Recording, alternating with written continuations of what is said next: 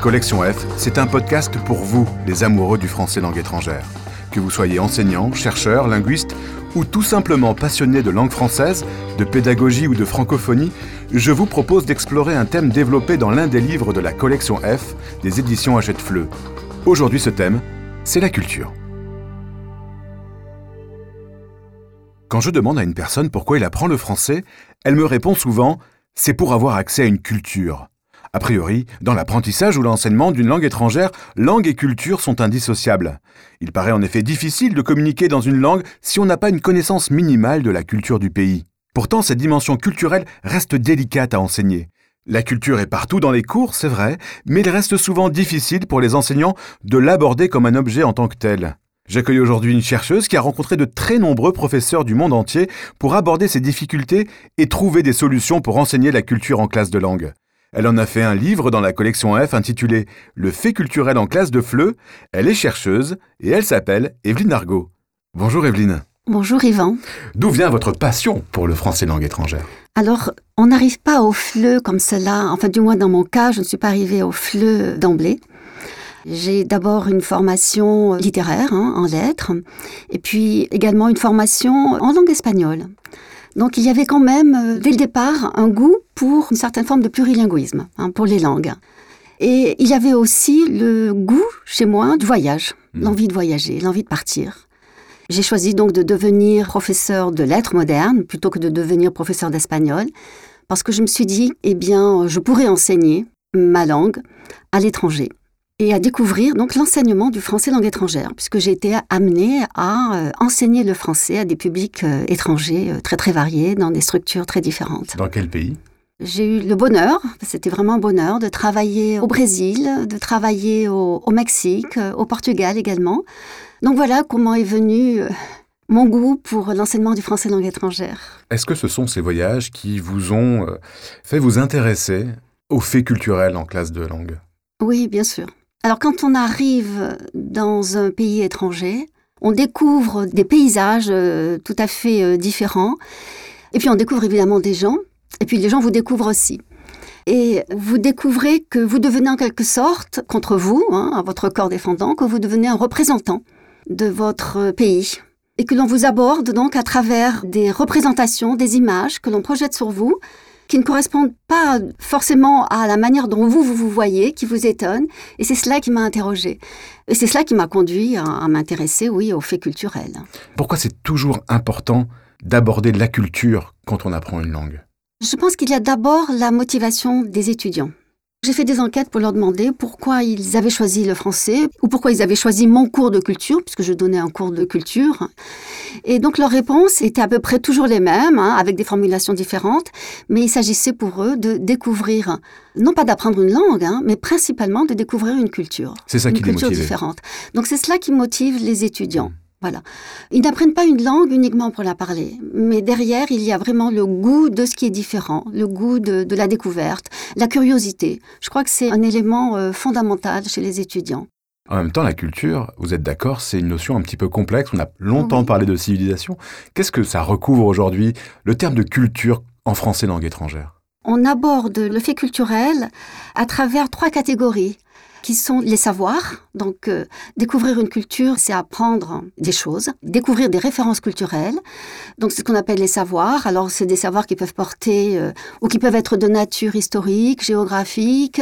Et puis, il y a également une autre façon d'aborder la culture à travers ce qu'on appelle les savoir-faire. Autrement dit, la capacité à s'orienter, à se débrouiller dans un environnement étranger. Donc ça, ce sont des savoir-faire qui peuvent être très pratiques. Hein, les règles de politesse, par exemple. Les règles de politesse, mm. par exemple, oui. Euh, comment demander quelque chose, comment refuser. Des savoirs, en quelque sorte, qui nous permettent de nous débrouiller dans la vie de tous les jours.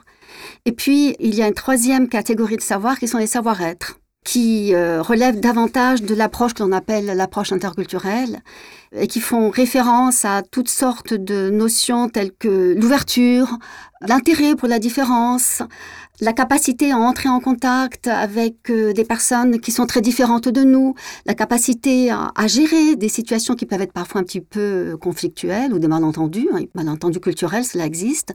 Donc tout cela, ce sont les savoir-être qui relèvent donc cette approche interculturelle. Et je crois que ces trois catégories, donc savoir, savoir-faire et savoir-être, recoupent ce qu'on appelle donc la culture. Voilà. Donc si je vous entends, hein, un professeur de français langue étrangère doit pouvoir transmettre tous ses savoirs, le savoir, le savoir-faire et le savoir-être, c'est pas si facile. Non, ce n'est pas facile. Euh, je pense que c'est lui qui va, c'est à l'enseignant en fonction du contexte d'enseignement qui est le sien, hein, en fonction de sa situation, hein, des contraintes qui pèsent sur lui en tant qu'enseignant, le nombre d'heures euh, dont il dispose, les examens auxquels il doit préparer ses apprenants ou pas. Bah, c'est lui qui va faire des choix. C'est vraiment à lui de savoir ce qu'il doit privilégier. Est-ce qu'il va privilégier euh, les savoirs? Est-ce qu'il va privilégier les savoir-faire? Est-ce qu'il va privilégier les savoir-être? Donc c'est vraiment à lui de, faire des choix. Je pense qu'il y a vraiment, il n'y a pas de bon ou de mauvais choix, mais il y a des choix qui conviennent à la situation dans laquelle se trouve un enseignant avec sa classe.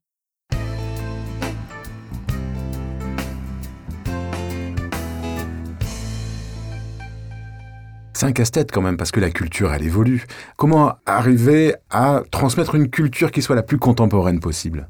Je crois que les manuels se renouvellent. Hein, assez souvent. Donc ils intègrent dans leur page des documents euh, qui sont euh, d'actualité. Euh, donc ce renouveau des manuels qui est quand même assez fréquent, enfin de lutter contre ce qu'on appelle le phénomène d'obsolescence, hein, les documents qui deviennent effectivement complètement obsolètes.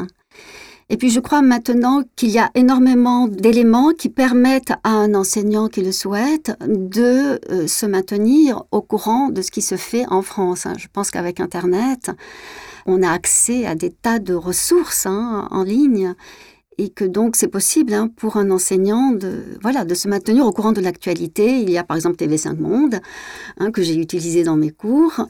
Donc je pense que les moyens ne manquent pas pour se maintenir au courant. Les enseignants vont vers les documents qui leur plaisent. Alors ça peut être des films, des extraits de films, d'autres travailler avec des chansons. Au Brésil, par exemple, les enseignants de FLE aiment beaucoup travailler avec des chansons. Il y a énormément de documents que l'on peut utiliser et c'est vraiment là aussi, euh, encore une fois, à chaque enseignant de faire son choix. Ce que vous dites, en fait, c'est que pour aborder la culture en classe de langue, en fait, on peut utiliser énormément de supports différents. Oui, je pense, enfin d'après mon expérience, il y a deux grandes façons, hein, deux grandes modalités d'aborder euh, l'enseignement culturel. Soit on le fait de façon fragmentaire, hein, hein, ponctuelle, soit on le fait de façon systématique à travers un cours, par exemple, qui va être consacré, je ne sais pas, au cinéma français, qui va être consacré euh, à la société française contemporaine. Donc là, on aura un enseignement systématique de la civilisation française, hein, avec un enseignant qui va eh ben, se spécialiser un petit peu hein, dans le cinéma, s'il choisit de faire un cours sur le cinéma. Et puis, donc, il y a l'autre modalité qui fait qu'on enseigne le culturel parce qu'il surgit dans le cours. Et il peut surgir à n'importe quel moment. Je sais que moi, j'ai eu des surprises hein, dans mes cours.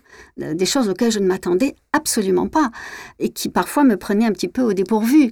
Je me souviens par exemple d'une étudiante japonaise. Eh bien, dans un texte, alors je ne sais plus quel était le texte, hein, je n'ai pas le, souvenir, mais il y avait une référence qui était faite à la Vierge Marie. Elle m'a demandé ce que c'était que la Vierge Marie, ce que c'était que la Vierge, que signifiait ce mot. Et donc voilà, il faut ouvrir une parenthèse et le culturel pénètre dans le cours à ce moment-là. Et ça peut se faire à l'occasion de n'importe quelle activité. Je crois que l'enseignement euh, des faits culturels, c'est aussi la gestion de l'imprévu. De l'imprévu, de l'inattendu, qui peut voilà, surgir à, à tout moment dans le cours. Il y a une question que je voulais aborder aussi avec vous, c'est la légitimité de l'enseignant pour aborder les faits culturels. Souvent, on est amené à penser qu'un non-natif serait moins légitime qu'un natif pour parler de culture cible. D'autant que c'est vrai qu'il y a beaucoup d'enseignants qui enseignent le français, et qui ne sont, par exemple, jamais allés en France ou dans un pays francophone. Qu'est-ce que vous en pensez? Je pense là aussi que euh, l'enseignant natif et l'enseignant non natif ont tous les deux leurs forces et leurs faiblesses. Cela dit, il y a quand même une demande sociale de la part des publics apprenants qui aiment bien avoir des enseignants natifs.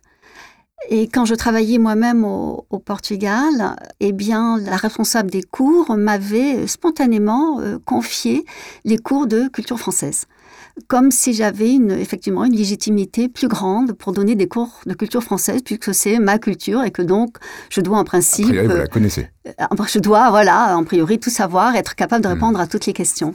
Et ce n'est pas vrai. Ce n'est pas parce que je suis enseignante euh, ou enseignant natif que je vais pouvoir répondre à toutes les questions. Et puis l'enseignant natif, il a aussi ses propres biais. Il a sa propre façon de, concevoir sa propre culture.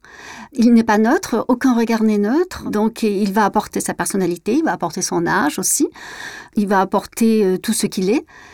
Et l'enseignant non natif, je pense que lui, il a effectivement, alors il peut se sentir parfois euh, moins légitime, mais je pense qu'ils ont aussi l'avantage qu'ils ont un regard différent du natif sur la culture étrangère et qu'ils sont plus proches de leurs apprenants et plus proches peut-être des interrogations de leurs apprenants.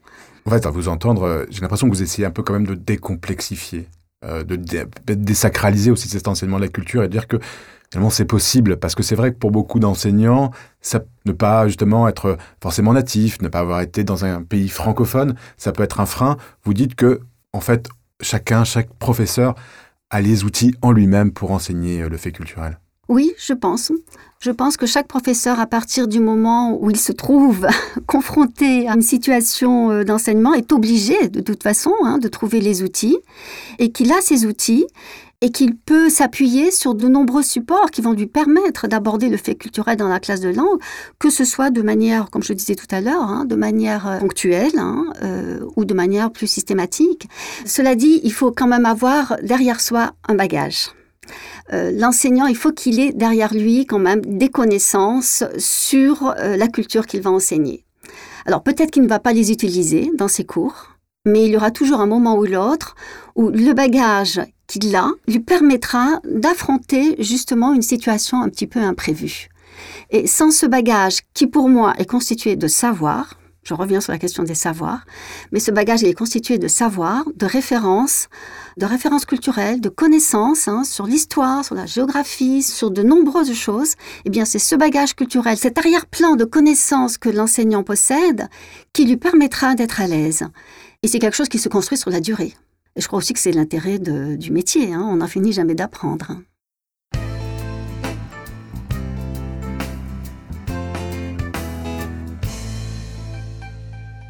J'entends souvent que le français est une langue de culture. Qu'est-ce que vous pensez de cette assertion? Est-ce que ça, c'est pas un petit peu un cliché justement, mais qui fait aussi euh, souvent euh, euh, de du français une langue attractive? Oui, alors le français effectivement a cette réputation d'être une langue de culture. Alors Peut-être que c'est un cliché, peut-être que c'est un stéréotype, mais peut-être aussi que les stéréotypes contiennent une part de vérité. Et c'est vrai que la France a la réputation d'être un pays littéraire. Est-ce que est-ce que c'est ça aussi qui permet aux Français euh, dans plusieurs universités de se, démarquer, parfois même, vous le dites dans votre livre, de sauver l'enseignement du français? C'est le cas en Corée, où euh, s'il n'y avait pas euh, ce département culturel dans un département de français ou un enseignement culturel en tout cas, le français serait même plus enseigné. Oui, effectivement, dans certains contextes où le français est en position vraiment euh, fragile, l'enseignement culturel permet de sauver des postes, permet de sauver des départements, permet de maintenir la présence du français, notamment euh, en Corée du Sud. Parmi ces éléments donc, qui sont attractifs, il y a la langue française, langue de culture, mais il n'y a pas que cela. Il y a aussi tout ce qu'on associe euh, traditionnellement à la culture française, que l'on retrouve euh, par exemple dans un contexte comme l'Australie. Alors je crois que j'en parle aussi un petit peu dans mon ouvrage, où les étudiants aiment bien venir à l'Alliance française. Et j'ai connu cela aussi au Brésil au Mexique, où donc ils aiment bien venir à l'Alliance française pour boire du vin pour manger du fromage. Donc il y a quelque chose qui relève, qu'on cherche à vivre de la culture française. Oui, on le voit bien, euh, que ce soit dans les alliances françaises, les instituts français, euh, les cours d'onologie, euh, les cours de gastronomie, mais aussi en France. C'est-à-dire que les étudiants qui viennent aussi font l'expérience culturelle, vont faire des visites culturelles, mm. vont dans des musées, etc. C'est important aussi de, de vivre concrètement la culture, et pas seulement dans la salle de classe. Oui, tout à fait. Je disais tout à l'heure que j'avais fait une enquête auprès de mes étudiants pour savoir pourquoi ils avaient choisi le cours de culture française. Et effectivement, euh, dans cette enquête, je leur demandais qu'est-ce qui leur avait semblé le plus important, puisqu'ils étaient en contexte, ils avaient la chance d'être dans un contexte euh, ce qu'on appelle le contexte homoglotte, donc ils avaient un environnement français. Euh, donc dès qu'ils sortaient de la classe, eh bien, ils se retrouvaient dans un environnement français. Et donc je leur avais demandé qu'est-ce qui leur semblait le plus important, si c'était les cours ou euh, le fait de vivre en France et toutes les expériences qu'ils pouvaient avoir en dehors de l'université. Et pour eux, clairement, c'était le fait de vivre en France qui leur apprenait beaucoup plus de choses. Hein. Alors, c'est pas le cas de tous les étudiants, bien entendu, mais cela ne veut pas dire que le cours ne sert à rien, pas du tout. le cours est une ouverture, euh, reste une ouverture sur, euh, sur la culture euh, et la société française. Le français n'est pas qu'en France, le mhm. français est dans de nombreux pays francophones. Est-ce que ça aussi c'est intéressant d'aborder toutes ces cultures francophones? Alors maintenant, j'ai remarqué que tous les manuels de français langue étrangère ont des pages réservées à la francophonie. Donc il y a, comment dire, un intérêt, une ouverture hein, sur tout ce qui relève effectivement de la, francophonie. Alors que ce soit à travers euh, des enregistrements de personnes qui parlent avec des accents différents, on fait travailler les étudiants sur des enregistrements où il y a un Québécois qui parle, où il y a un Suisse, etc. En Chine, par exemple, il y a dans les cours de FLE on met l'accent sur la francophonie, sur les pays africains, pour des raisons d'ailleurs euh, commerciales. Hein. Bien sûr. Voilà. Il y a une très jolie euh, expression que vous relevez dans votre livre euh, du linguiste Porcher qui dit que la culture est un supplément d'âme. C'est ça pour vous? Oui. Louis Porcher, effectivement, avait utilisé cette expression. Alors, c'était dans un ouvrage, je crois, de 1986. Avec le regret, il me semble, hein, que la culture ne soit qu'un supplément d'âme. Hein. Euh, Louis Porcher souhaitait qu'elle soit plus qu'un supplément d'âme. Enfin, c'est déjà important hein, qu'elle soit un supplément d'âme. Moi, je trouve que c'est fondamental. Mais il écrivait en 1986 à une époque, euh, je pense à une période où on découvrait l'enseignement des faits culturels. Enfin, on le découvrait. Euh, la didactique, en tout cas, le découvrait parce que la, culture a toujours été enseignée hein, dès le Moyen Âge de manière très différente, hein, mais où la réflexion didactique, elle, s'est développée, s'est affinée, euh, s'est approfondie, euh, etc.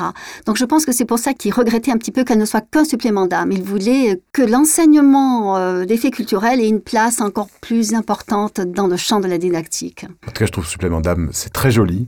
Ça donne ce supplément d'âme à ces cours de français qui attirent aussi encore beaucoup d'étudiants vers la langue française et qui motivent aussi à vous entendre les professeurs de français à enseigner cette matière. Merci beaucoup Evelyne, et puis je rappelle donc le titre de votre ouvrage, Le fait culturel en classe de FLE, et c'est bien sûr dans la collection F. Merci Evelyne. Merci.